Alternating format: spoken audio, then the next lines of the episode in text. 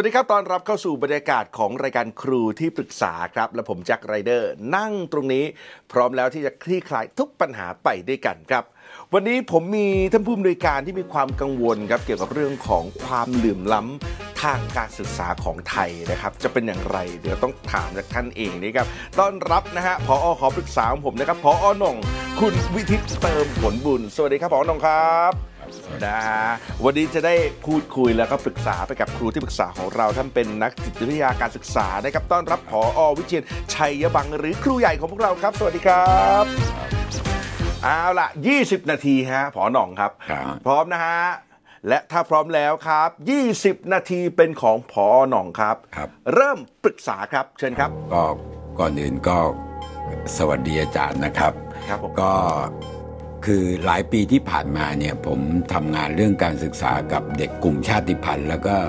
เด็กที่อยู่ในขบวนการยุติธรรม คือเด็กที่อยู่ในสถานพินิจนะครับ แล้วก็เด็กที่ออกนอกระบบ คือเด็ก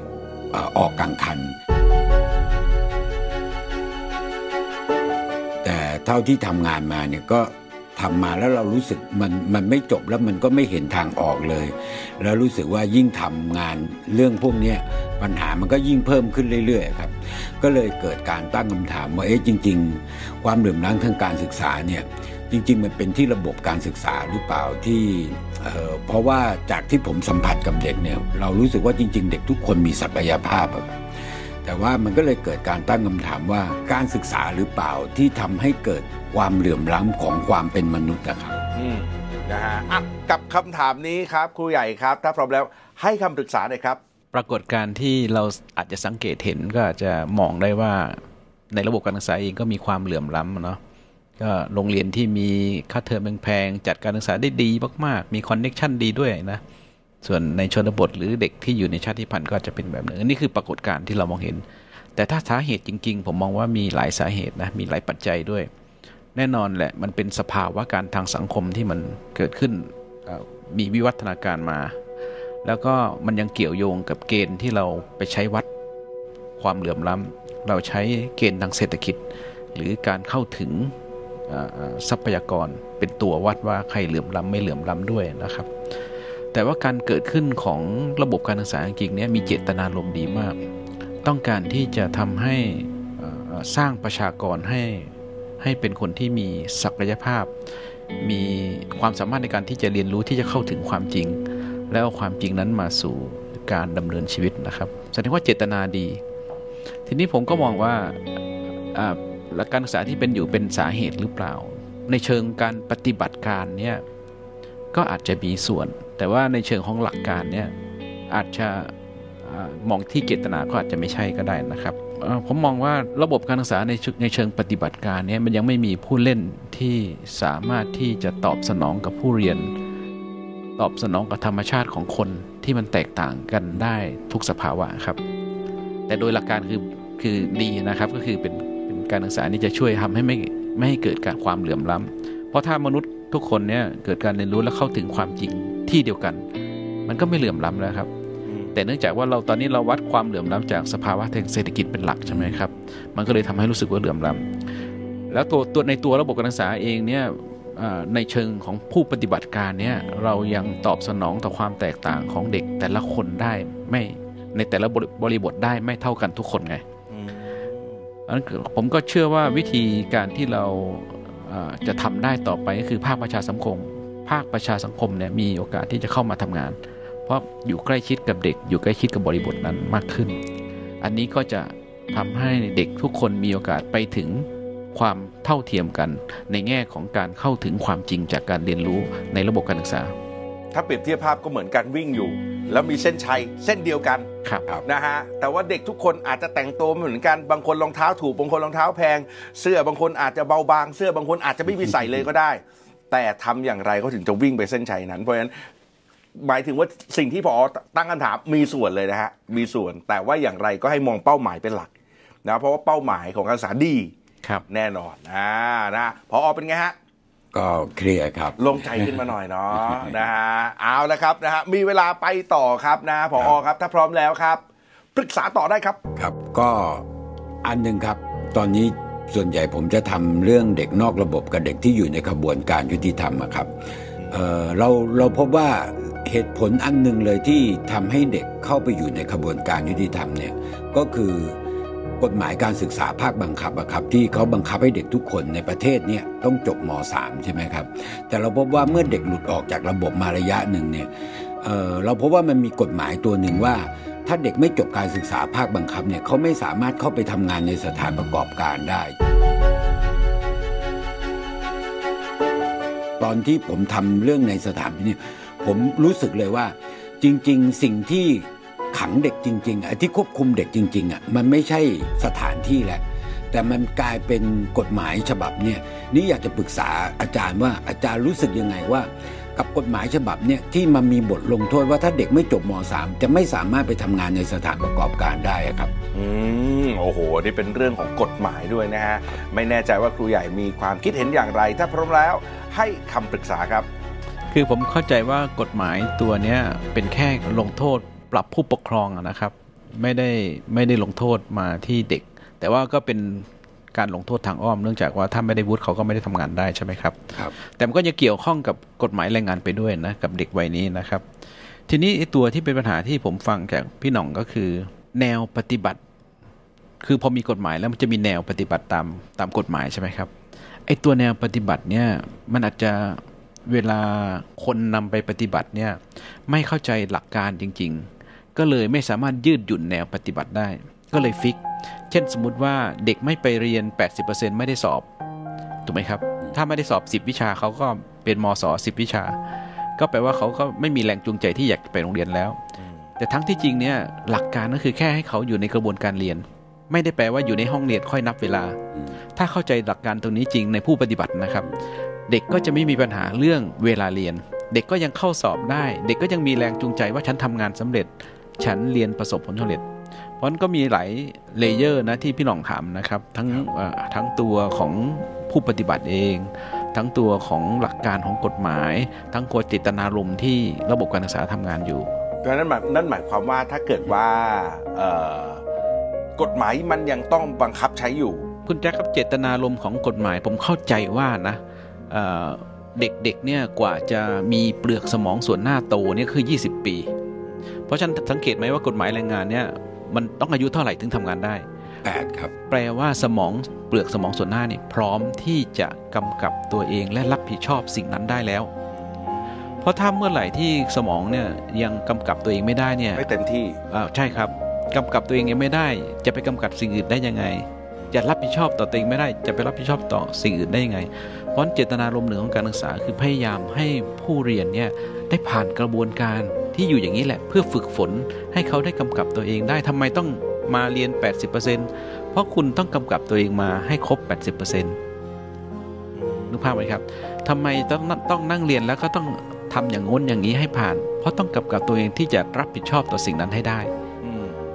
นี่คือเจตนารมณ์ที่เอ่อในในเชิงของจิตวิทยาก็อาจจะอธิบายได้อย่างนี้ยครับ เพราะฉะนั้นก็แยกกันว่าไอ้ปลายทางของการบังคับใช้เนี่ยนั่นหมายถึงว่ากำหนดให้เด็กในอายุเท่าไหร่จึงจะเริ่มทำงานได้ เพราะมันมีเรื่องของความรับผิดชอบ เรื่องของการตัดสินใจต่างๆ ที่โตพอแล้ว ถูกต้องถูกครับต้องไหมฮะถูกต้องครับ แต่ทีนี้ในกระบวนการระหว่างทางเนี่ยมันก็เลยถูกบังคับต่อมาว่าต้องเรียนจบเท่าไหร่ถึงจะเข้าสู่กระบวนการนี้ได้ใช่ครับนอกจากกฎหมายกำหนดแล้วมันยังมีผู้ปฏิบัติอีกที่ยังไม่เข้าใจเจตนารมณ์ก็ได้ครับก็เลยทำให้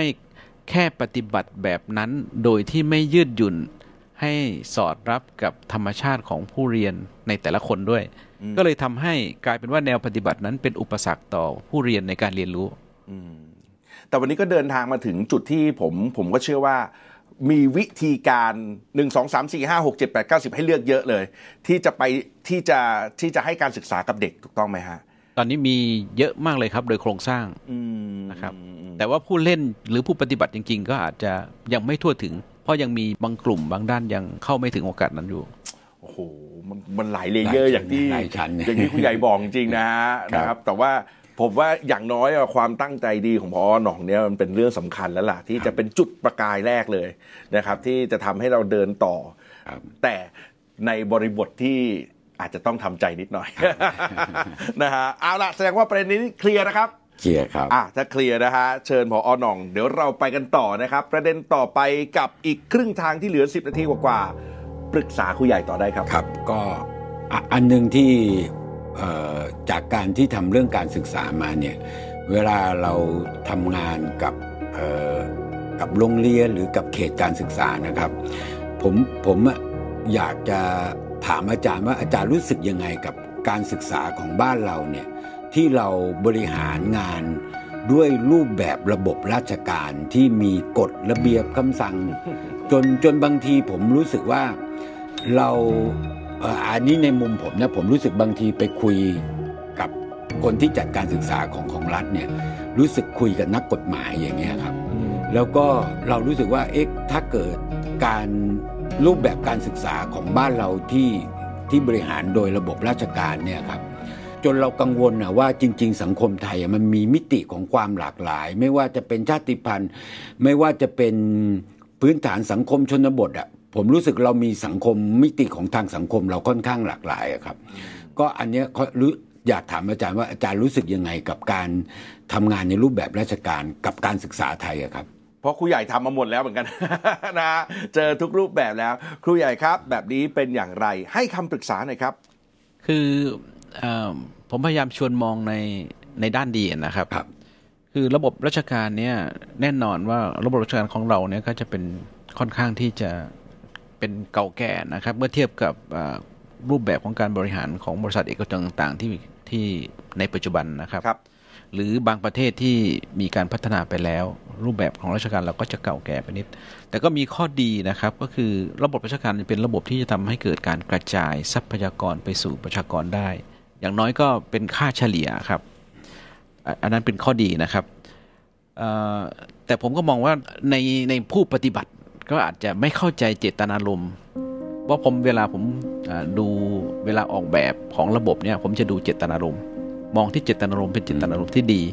แต่ในเชิงปฏิบัติการแล้วเนี่ย เมื่อไม่เข้าใจเจตนารมณ์เนี่ยจะยืดหยุ่นไม่ได้แล้วก็จะฟิกตามนั้นก็อาจจะทำให้ภาคประชาสังคมอย่างอย่างพี่หน่องเนี่ยก็อาจจะรู้สึกว่าอึดอัดเวลาเข้าไป แต่ผมว่าเป็นหน้าที่นะ ในที่สุดในพี่หน่องก็ต้องหาทางที่จะจะทำงานร่วมกับระบบที่มีอยู่ ไม่ใช่เราที่จะไปทำลายมันใช่ไหมครับ แต่ผมเข้าใจว่าพี่หน่องก็จะมีความแยบยลในการเข้าไปทำงาน แต่ว่าที่ถามนี่อาจจะมองถึงเผื่อภาคประชาสังคมอื่นเข้าไป ก็จะได้รู้ว่าอ๋อจริงๆระบบราชการก็มีส่วนดี แล้วก็มีเจตนารมณ์ที่ดี แต่ว่าในระดับระดับของผู้ปฏิบัติการก็อาจจะไม่เข้าใจเจตนารมณ์นั้น เราก็เป็นภาคประชาสังคมเวลาเข้าไปเราก็พยพยายามที่จะประคับประคองหรือประนีประนอมให้เห็นว่าโดยหลักการแล้วมันไม่ผิดแม้จะอ่า การปฏิบัตินั้นจะต่างไปบ้าง เพื่อจะให้ตอบโจทย์ของคนที่แตกต่างกันไป ในบริบทที่ต่างกันไปนะครับเบิ้ลคำตอบได้ตอบว่า ปัญหาอยู่ที่คนที่เรานั่งคุยด้วย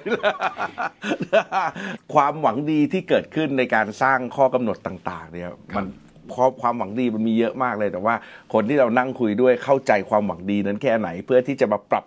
ให้ตัวข้อต่างๆ ที่ถูกเขียนเป็นตัวหนังสือออกมาเนี่ยมันสามารถที่จะขยับได้แล้วก็ทำให้ทุกส่วนในยทำงานร่วมกันต่อได้ถูกต้องไหมฮะโถูกต้องครับโก็นะฮะมองว่าทุกอย่างมีทางออกเลยครับอืมนะฮะสุดท้ายก็ต้องอาศัยซึ่งกันและกันอยู่ดี ใช่ครับ จะทิ้งสิ่งใดสิ่งหนึ่งไม่ได้เลยครับอ๋อ นะฮะ อะ นะครับ ต้องเป็นกำลังใจให้เยอะกันต่อนะครับ มีเวลาอีก 6 นาทีครึ่งครับครับครับนะฮะพอน้องครับ ครับคำถามต่อไปปรึกษาต่อครับ คำถามอีกคำถามหนึ่งก็คือจริง ๆ วันนี้เราจะมีเขาเรียกว่ามีนโยบายการกระจายอำนาจการศึกษามาสู่ภาคประชาสังคมครับ ก็อยากจะถามอาจารย์ว่าอาจารย์มองมองคิดเห็นยังไงในเรื่องของพรบการกระจายอำนาจการศึกษามาให้ภาคประชาสังคมเข้ามามีส่วนร่วมในการจัดการศึกษาร่วมกับรัฐครับ ในอดีตเนี่ยผมก็เชื่อว่าระบบใหญ่เป็นผู้เล่นเนี่ยเป็นผู้ดำเนินการเนี่ยก็จะเป็นประโยชน์แก่คนส่วนใหญ่นะ แต่ตอนนี้บริบทของโลกมันเปลี่ยนไปเยอะมากแล้วแล้วนะครับผมว่าภาคประชาสังคมหรือคนในท้องถิ่นเป็นผู้เล่นเนี่ยจะมีประโยชน์และเข้าถึงไวกว่านะครับทีนี้กฎหมายที่เกิดขึ้นตอนนี้ผมก็เข้าใจว่าหลายกระทรวงที่เข้ามาทำงานเกี่ยวกับการจัดการเรียนรู้หรือการศึกษาเนี่ยครับหลายกระทรวงเลยนะครับแล้วก็มันอาจจะมีบางแง่มุมของกฎหมายที่ให้บางส่วนของกระทรวง ทำแล้วเนื่องจากว่ากระทรวงนั้นมีภารกิจเยอะ อาจจะทำส่วนนั้นไม่ถึงนะครับคำถามของพี่หน่องก็คงจะประมาณว่า แล้วกลุ่มคนนั้น กลุ่มคนเหล่านั้นเราจะทำยังไงต่อใช่ไหมครับ ครับผมว่าเคสของพี่หน่องเนี่ยอาจจะเป็นเคสหนึ่งที่เป็นตัวอย่างลองเล่าให้ฟังก็ได้นะครับ ว่าตอนนี้กำลังทำอะไรอยู่เกี่ยวกับ อ่าอย่างเช่นอ่ากฎกระทรวงข้อที่ 12 อะไรเงี้ยฮะครับ ก็จริงๆตอนนี้ผมทำเรื่องกฎกระทรวงมาตรา 12 ว่าด้วยศูนย์การเรียนก็มีกฎกระทรวง 6 ฉบับครับ ถ้าเราจะรู้จักกันดีก็เป็นศูนย์การเรียนเขาเรียกว่าแบบครอบครัวก็คือโฮมสคูลครับครับแล้วหลังจากนั้นมันจะยกระดับเป็นแบบบุคคลก็สามารถสอนลูกคนอื่นได้ แต่ส่วนที่เราทำอยู่ก็คือเป็นรูปแบบองค์กรชุมชนและองค์กรเอกชนนะครับครับแล้วมันก็จะมีองค์กรวิชาชีพ แล้วก็เป็นเอ่อสถานประกอบการก็คือโรงเรียนปัญญาพิวัตรนะครับ แล้วก็มีศูนย์การเรียนที่ว่าด้วยสถาบันศาสนาพุทธก็คือโรงเรียนปริยัติธรรมที่สอนม .1 ถึงม .6 อะครับครับจริงๆ ผมมองว่าตัวกฎกระทรวงฉบับเนี่ยมันเป็นภาคประชาสังคมที่เข้ามาร่วมกันจัด แล้วว่ามันเป็นการศึกษาเฉพาะกลุ่ม เป็นการศึกษารูปแบบเฉพาะทางนะครับ ซึ่งซึ่งผมก็รู้สึกว่าเอ่อตัว กฎกระทรวงฉบับเนี่ยก็ค่อนข้างมีข้อดีอยู่ครับ แต่เพียงแต่สังคมอาจจะไม่ได้ค่อยรับรู้กับเรื่องนี้เท่าไหร่ครับ ตัวกฎกระทรวงข้อนี้มันจะส่งผลให้เกิดอะไรขึ้นกับสังคมได้บ้างครับเออจริง ๆ ผมว่าแนวโน้มการศึกษาไทยเนี่ยในในมุมของผมนะครับผมครับมองว่าถ้าเรารู้จักการศึกษาเฉพาะทางก็คล้าย ๆ โรงเรียนนาฏศิลป์นะครับ ที่เป็นโรงเรียนนาฏศิลป์ที่ครึ่งหนึ่งเรียนเอ่อสายสามัญสายสามัญอีกครึ่งหนึ่งก็ไปเฉพาะทางเลย อย่างโรงเรียนพละโรงเรียนกีฬาอย่างเงี้ยครับที่ตอนนี้เป็นรู้สึกอบจครับเขาดูอยู่อะคครัรับบ ก็อันเนี้ยก็เรียกว่าเป็นรูปแบบการศึกษาเฉพาะทาง แต่ถ้าเฉพาะกลุ่มก็คล้ายๆโรงเรียนปริยธรรมที่เป็นสอนธรรมะพระอะไรอย่างเงี้ยครับอ่าแต่ว่าก็ก็สอนวิชาการด้วยครึ่งวันและอีกครึ่งวันเขาก็แบ่งโครงสร้างกันได้อย่างแบบรูปแบบเนี้ยครับ ผมว่าแนวโน้มเนี่ยการศึกษาไทยในแนวโน้มนะครับ มันจะเป็นเรื่องของเฉพาะกลุ่มและเฉพาะทางไปครับอืมครับ ซึ่งในความมุ่งหมายเองถือว่าดีมาก ในในในมุมผมว่าดีครับ แต่ว่าผมอยากจะเห็นเอ่อการการทำงานที่แบบสนับสนุนมันจริงจัง เพราะว่ากฎหมายฉบับเนี้ยมีมาตั้งแต่ปี 2542 แล้วนะครับครับแต่สังคมไทยเรายังอาจจะยังไม่รู้จักคำว่าศูนย์การเรียนครับๆอืมนะฮะผู้ใหญ่มีอะไรจะเสริมเพิ่มเติมในในส่วนนี้ไหมครับคือมันมาจากกรอบคิดหนึ่งด้วยครับที่ว่า เอ่อเครื่องมือทางสังคมหนึ่งในการที่จะสแตมป์ว่าใครที่จะผ่านเข้าไปสู่ระบบของสังคมก็คือ การได้รับการรับรองจากวุฒิการศึกษาถูกไหมครับครับมันปัญหาของพี่หน่องพูดมาทั้งหมดเนี่ยมันอยู่ในภายใต้หลักคิดกรอบคิดนั้น แต่แต่ในภาวะการโลกปัจจุบันเนี่ยความสามารถในการเรียนรู้เนี่ยพึ่งพาระบบได้น้อยนะครับอืมเพราะว่าความต้องการความสนใจและการตอบสนองต่อโลกใหม่เนี่ย ต้องมีวิธีการเรียนรู้ใหม่ และเป็นการเรียนรู้เฉพาะบุคคลมากขึ้นเพราะฉะนั้นคนส่วนใหญ่ในอนาคตเนี่ยไม่จำเป็นต้องพึ่งใบรับรองอะไรเลยจากรัฐก็ได้ ถ้าเขามีความสามารถที่จะประกอบการ หรือมีความสามารถที่จะทำงานนั้นได้เพราะถ้าเราเชื่อเรื่องนี้ เราก็ไม่ต้องมาพะวักพะวงอยู่กับตัวกฎหมายตัวนี้ได้ เราก้าวข้ามไปสู่การใช้เครื่องไม้เครื่องมือ หรืออบริบทสังคมใหม่ไปเลย อันนี้เราก็จะสร้างคนให้ไปสู่การเรียนรู้ที่เร็วขึ้น และในที่สุดก็ไปสู่การดำเนินชีวิตที่ดีอะครับอืมจริงๆผมผมแอบเห็นเรื่องนี้แล้วก็ผมก็อะอยากถามอะฮะคุณใหญ่ขออนุญาตขอครับเชิญครับถามไปด้วยกันคือ สมัยก่อนในสมัยที่ผมเรียนอะครับการที่จะไปเฉพาะทางต้องไปที่มหาวิทยาลัยแล้วครับถึงจะระบุได้ว่าเรียนเอกอะไรโทอะไรครับ ในการเรียนสายสามัญในช่วงของมัธยมก็เรียนกลางๆ ใช่ครับ แต่ตอนนี้ผมเห็นการเปลี่ยนแปลงก็คือโรงเรียนที่อยู่ใน ช่วงมัธยมเนี่ยครับมีเฉพาะทางเลยมีเฉพาะทางเลยมีเฉพาะทางถูกต้องทำไมเราจะต้องเร่งสิ่งเหล่านี้ขึ้นมาฮะผู้ใหญ่ฮะทำไมเราใช้แบบเดิมไม่ได้ฮะไปเรียนรู้เจาะกันอีกในทีมหาลัยอย่างนั้นเออในมหาลัยไปเป็น specialist ในมหาลัยอีกทีหนึ่งทำไมเราต้องเร่งขึ้นมาฮะคือถ้าไปรอขนาดนั้นน่ะมันตอบสนองต่อความเปลี่ยนแปลงไม่ได้ครับ ความต้องการของทักษะใหม่ ๆ ความต้องการคนที่มีทักษะใหม่ๆเร็วขึ้นมากครับ และมันเปลี่ยนแปลงเร็วมาก ถ้าเรารอไปขนาดนั้นเราช้าไปแล้วอืมอืมอันนี้มีเหตุผลครับ นะฮะแสดงว่าสิ่งที่ทำอยู่คือรู้สึกเหมือนกันจึงต้องปรับแล้วก็เสริมเพิ่มเติมตรงนี้เข้าไปครับนะฮะมีคำถามอื่นๆอีกไหมฮะไม่ไม่มีแล้วครับถ้าไม่มีผมจะถามกับพออหน่องนี้ครับว่าในในฐานะที่อยู่ในการขับเคลื่อนของการศึกษามานานครับครับแล้วก็ทำงานกับหน่วยหน่วยราชการเยอะครับ วันนู้นกับวันนี้ต่างกันขนาดไหน จริง ๆ ก่อนช่วงทำใหม่อืมๆที่ว่าทำเรื่องเด็กนอกระบบครับที่ที่จังหวัดนครพนมครับนะครับ แรก ๆ ก็ก็รู้สึกเออ ไม่เชื่อเหมือนกันว่าเราจะเปลี่ยนได้อืมแต่ว่าจริง ๆ ก็เป็นครูของผมเองอะครับถามว่าเชื่อเหรอว่าผมจะเปลี่ยนรูปแบบได้ ที่จะทับแก้ปัญหาเรื่องเด็กนอกระบบอะครับ ผมก็บอกว่าถ้าถามตอนนี้ผมไม่เชื่ออมแต่สิ่งที่ผมเชื่อคือศรัทธาในความคิดของแบบศรัทธาในสิ่งที่เราทำมากกว่าครับอืมและที่สำคัญที่สุดก็คือลุกขึ้นมาทำจริงใช่ครับๆเอาล่ะวันนี้ขอบคุณมากๆนะครับผอหนองครับที่มานั่งพูดพูดคุยกันนะครับ ขอบคุณมากครับขอบคุณขอบคุณครูใหญ่ครับขอบคุณครับ ถามว่าคนทำงานที่เราทำงานอยู่กับเด็ก แล้วก็อยู่กับปัญหาของเด็กเนี่ยเอ่อบางทีมันก็เกิดมันเหมือน มันไม่เห็นแสงสว่างอะครับ